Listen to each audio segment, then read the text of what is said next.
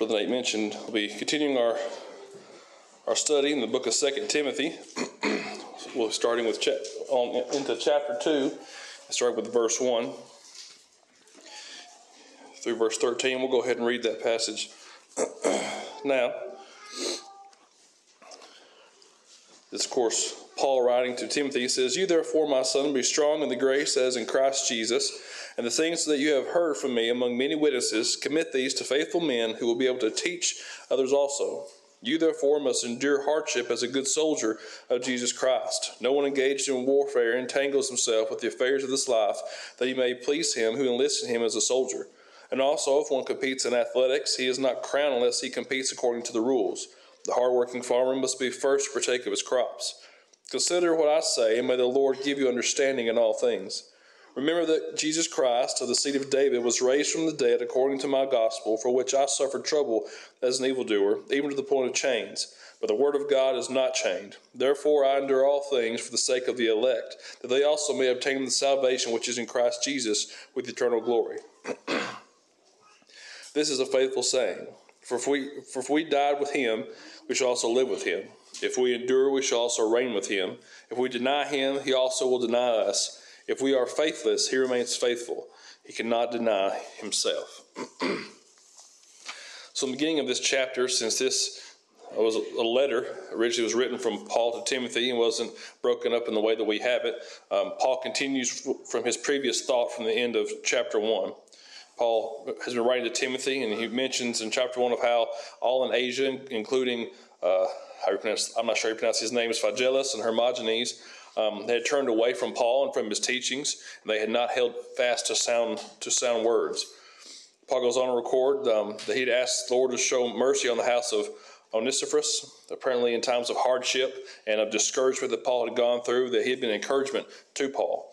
He was not ashamed of what Paul had taught, and we're told that when he had come to Rome, he sought out Paul and found him. And Paul, it seems, is very much appreciative of everything that he had done. He mentions that even Timothy knows of the things that he had done for him while, he, while Paul was in Ephesus. and then continuing from that thought in chapter 2, starting with verse 1, it says, You therefore be strong in the grace as in Christ Jesus. He tells Timothy to take these teachings, teachings that Paul had been teaching everywhere that he went, and for Timothy to continue to preach these things. These things, the things that Paul and the other you know, apostles and disciples taught were not just for specific groups of people um, in specific cities at this specific point in time. They were to be taught by others and taught over and over again throughout the land and throughout the world and on down um, through time. Paul tells Timothy that he should seek out faithful men, men that he could teach and they could also teach others. It was not only the duty of the apostles to teach, but as we see other faithful men, to learn the teachings and to carry on teaching these to others where just the apostles were not able to get to. It wasn't just charged to them, although we read of that in Mark 16 and 15, to go into all the world and preach the gospel to every creature, but others must be sent also. When writing in Romans, Paul says, How, how will they hear without a preacher? And how will they preach unless they are sent? And we see this idea here spoken of directly by Paul in these following verses. In verse 4, no one engaged in warfare entangles himself with the affairs of this life that he may please him who enlisted him as a soldier.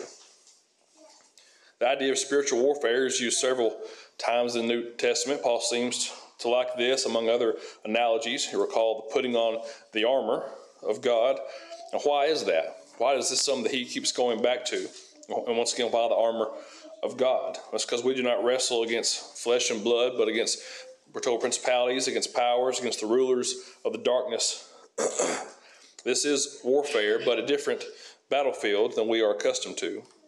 Now, if one was to enlist in, in the United States military, um, unless you are being drafted in time of war, um, you would enlist in whichever branch that you would choose. You would go through your boot camp, your initial training or schooling to learn whatever it is you would be doing, and you would be stationed uh, wherever it is you would be serving, whether stateside or internationally somewhere.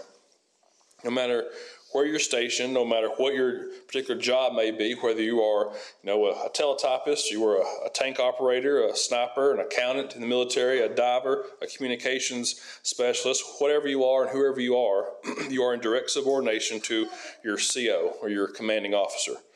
If you do not attend to your duties or if you leave your post altogether, there are consequences, up to and including court martials and disarmable discharges and the removal of yourself from the military and altogether, and all the ramifications that can have on your life. And why? Why is that? There isn't any other job that's that's like this. If I was decide not to show up to to my work tomorrow, I might get away with that for a day. You might get away with that with a day, depending on you know who we are to our company and what they're willing to tolerate. The worst case scenario, I'll be fired. And while that's not ideal, I won't be taken to court most likely. I probably won't be thrown in jail or fined. So why is the military different? Because the stakes are much, much higher. Because even down to the smallest job, that machine that is the United States military has to be as efficient as it possibly can. There are rules and regulations for a reason, and the consequences are high for a reason. Because when it comes down to it, when a country is at war, you cannot have men and women doing whatever they wish, following whosoever they may wish to follow, running away, having no idea what they're supposed to do or when they're supposed to do it. The safety of the country relies on that working efficiently. And when you enlist, they expect you to do your duties and to do them to the required standard that they have. You can't just take time off to go do whatever you want whenever you would like to go do it.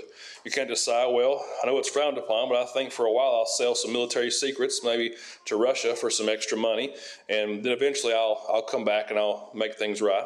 You can't decide, you know, I don't really feel like fighting today. Maybe I'll stay, you know, in the barracks or in the foxhole or wherever we happen to be at, and I'll take a break from fighting. No. At this point, you would be allowing the enemy to gain a foothold. They found a weakness.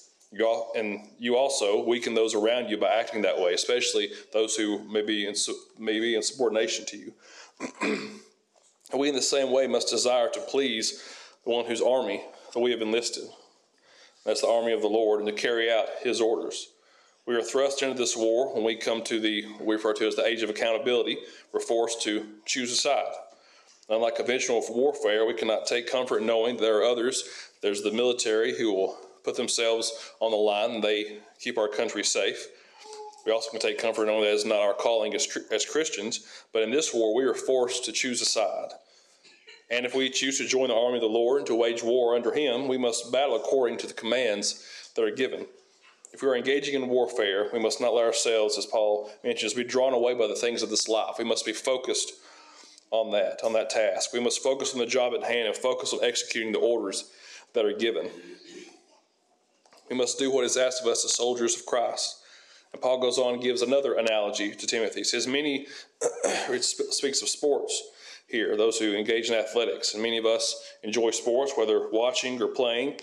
And if you're you watch an athletic event, whatever that may be, uh, many times, especially if it's on TV, you're watching professional athletes, and they have dedicated their entire lives to whatever sport that they are engaging in, they are operating at an immensely high level at that point. They are all striving for a shot at the championship or the trophy. If you're in fighting sports, perhaps you know, a belt or a title of some kind. If you're in the Olympic teams, you're competing, hoping that you'll podium and hopefully with a gold medal.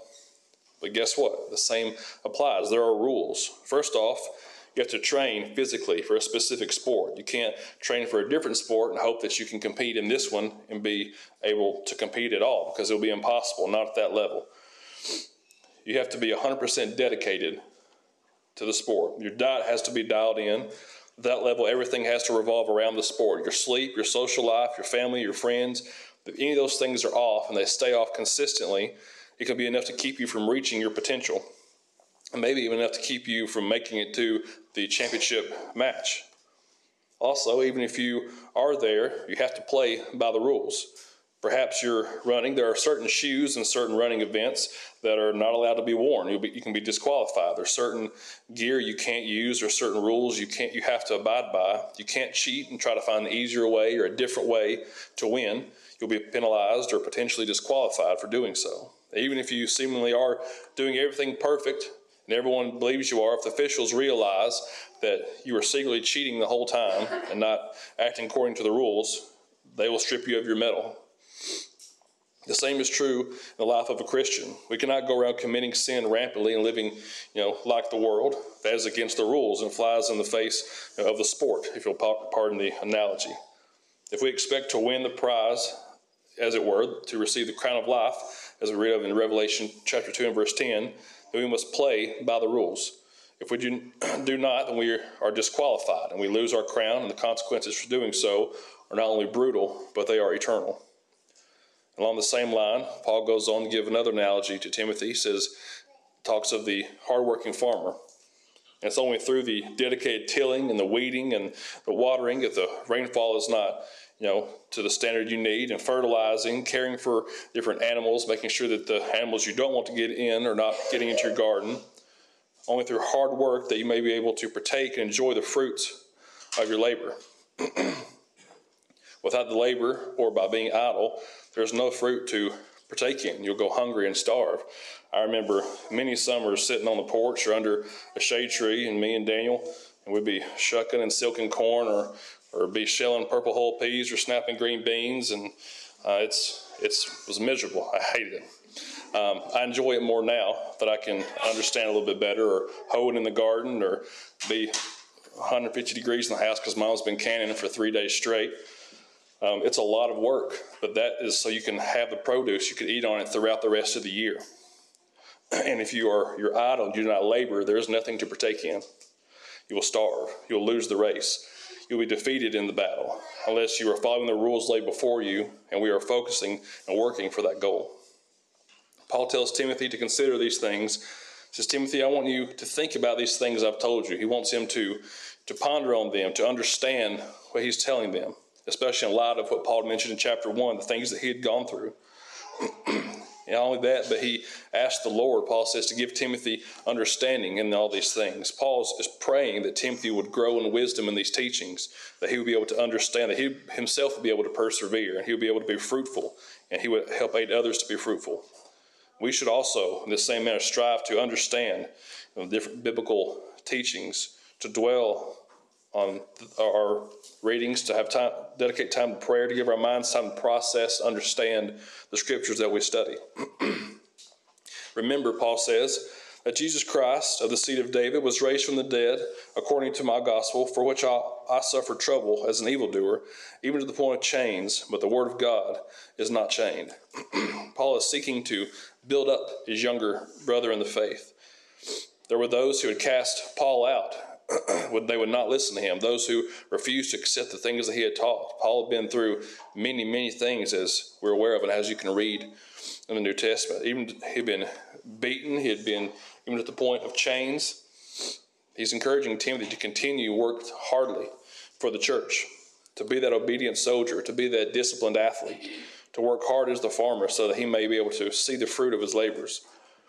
In this same vein, Paul wants Timothy to keep in mind a few things. He tells him to remember, Paul says, remember that Jesus Christ is of the seed of David. This was someone who was of the lineage that had been prophesied the Messiah would come. This is what they had been waiting for. Remember that this has happened. also, that Jesus, you know, he was not only fully God, he was fully man. He suffered things as a man. Paul says, remember that he, he died and he was raised from the dead. Remember these things. He was dead and he rose again. And Paul says, This, this is the gospel. This is the good news that I teach. These things that were prophesied of, these things that had come to pass, the things that Paul had been specifically called out as apostle and tasked with teaching and spreading this good news. Paul says, This is what I teach, and this is what I've suffered for, as if I were an evildoer, as if I were, you know, a thief or a murderer. I've been beaten, I've been chained and put in prison for these things, even to the point that he was bound. He said, But the word of God is not chained. You cannot bind the word of God. Even in prison, Paul still would be about his work. You recall the Philippian jailer. Paul, along with Silas, was able to, to convert he and his house from a jail cell, along with a well timed earthquake, of course. Even if it were in chains, Paul had already been preaching the word. It was still working in the lives of those who had heard it still being taught by others. and it is of God, it cannot be bound by man. Chapter 10 says, Therefore I endure all things for the sake of the elect, that they also may obtain the salvation which is in Christ Jesus with eternal glory. It's an interesting verse. So, who is this elect that Paul is speaking of here? And why are they so special that Paul would see them as motivation to continue in the persecution that he has been enduring? What is this election that they have been called to, even though they still are in need of salvation? There are many views on this topic. Um, excuse me, this verse, this topic is where you'll find a lot of those who believe in predestination. Um, the idea that everyone who will go to heaven or go to hell have all before time been directly chosen and called out by God Himself, and there's nothing that anyone can do about it. This is typically by those who look at the Bible through the lens of a few verses instead of the few verses through the lens of the Bible. We'll not get into all of that, but this passage pushes that idea aside. If the elect mentioned here refer to those who have been predestined to go to heaven, then there is no need to try and reach them that they may obtain salvation. They already are some of the few that have been gifted with that from birth. There would be no need for Paul to suffer as he has to bring the word to them. Through Scripture, it's obvious that we have free will and that that free will is what we will use to accept, the follow Christ, or to, to deny and abandon him. This passage is one of those. Also, 2 Peter chapter 2 and 21, where we read that knowing the way of righteousness and turning away from it would make our final state worse than not knowing him at all. Excuse me. In Acts 8, verses 12 through 17, you recall Peter commanding Simon, who was the Simon the sorcerer, you recall, to repent after he sought to purchase the ability of spiritual gifts. There's a few passages that show that we camp all the way and that it is of our, you know, our decision. We have the free will to accept or deny him. There are many others. Some would say that the elect are those who were believers in Christ and they were followers, followers of him. Now, now, I believe that that is an election that we can bring ourselves to by obedience. I do not believe in this specific passage that's what Paul is, is speaking of. If that were the case, once again, why are they in such dire need of obtaining salvation if they are already followers of Christ? John chapter 10, I'll read passage here. John 10, verses 11 through 16. he reads, I am the good shepherd. The good shepherd gives his life for his sheep. But a hireling who is not the shepherd, one who does not own the sheep, sees the wolf coming and leaves the sheep and flees. And the wolf catches the sheep and scatters them. The hireling flees because he is a hireling and does not care about the sheep. I am the good shepherd, and I know my sheep, and I am known by my own. As the Father knows me, even so I know the Father, and I lay down my life for the sheep. And other sheep I have which are not of this fold, them also I must bring, and they will hear my voice, and there will be one flock and one shepherd. You can also see this in Acts chapter 8. this idea of Paul, he, is, he comes to Corinth, and um, we see him reasoning with those in the synagogue. They oppose Paul, and they blaspheme, and Paul, he shakes his raiment, declares that their blood is on their heads. He declares that he will now go and teach to the Gentiles.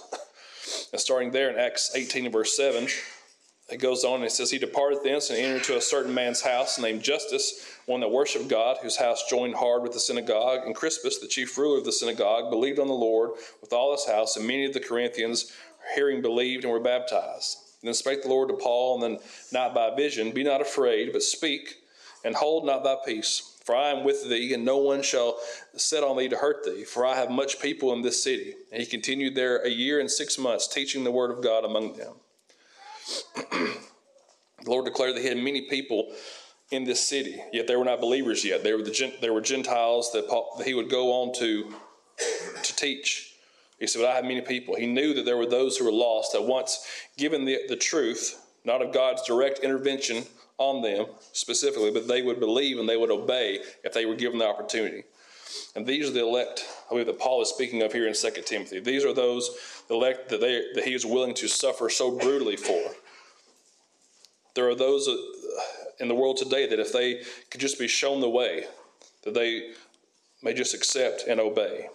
And for that to happen, there must be a preacher. Paul knew there were consequences to his work, but he was willing to go through with it. Paul goes on in verse 11 This is a faithful saying, for if we die with him, we shall also live with him.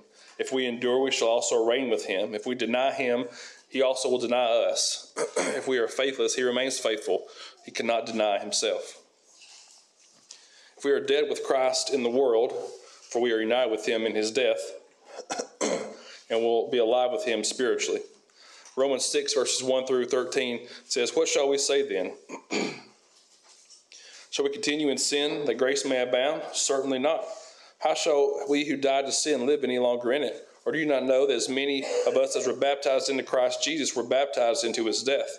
Therefore, we are buried with him through baptism into death, that just as Christ was raised from the dead by the glory of the Father, even so we also shall walk in newness of life.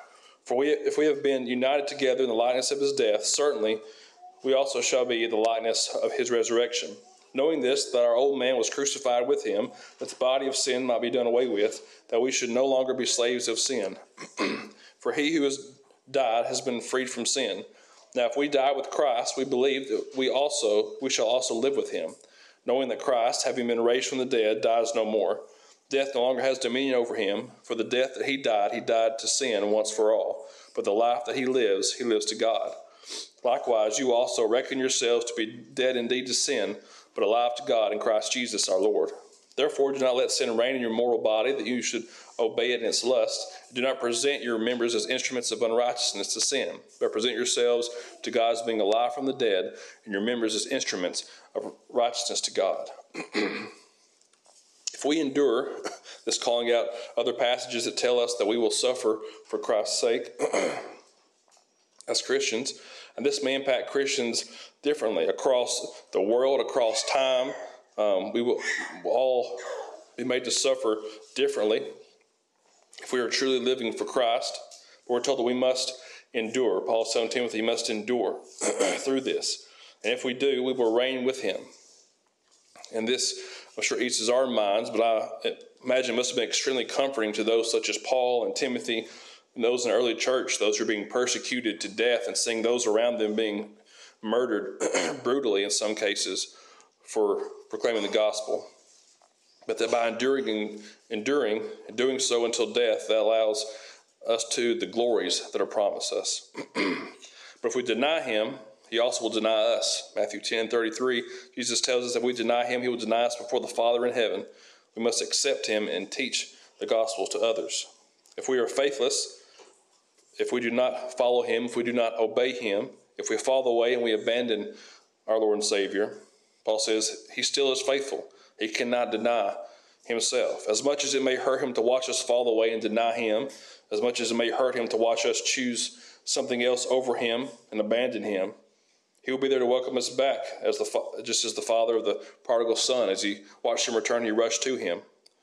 But also in the same manner, no matter how much and he does love us far more than we can understand, and how much he desires us to come to him, once again, he cannot deny himself. He cannot deny his teachings.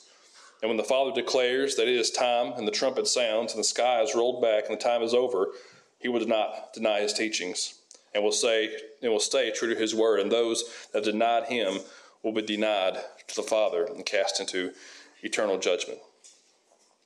That's the, the end of my comments on this passage this afternoon. Hope something was, was beneficial as we continue through our study.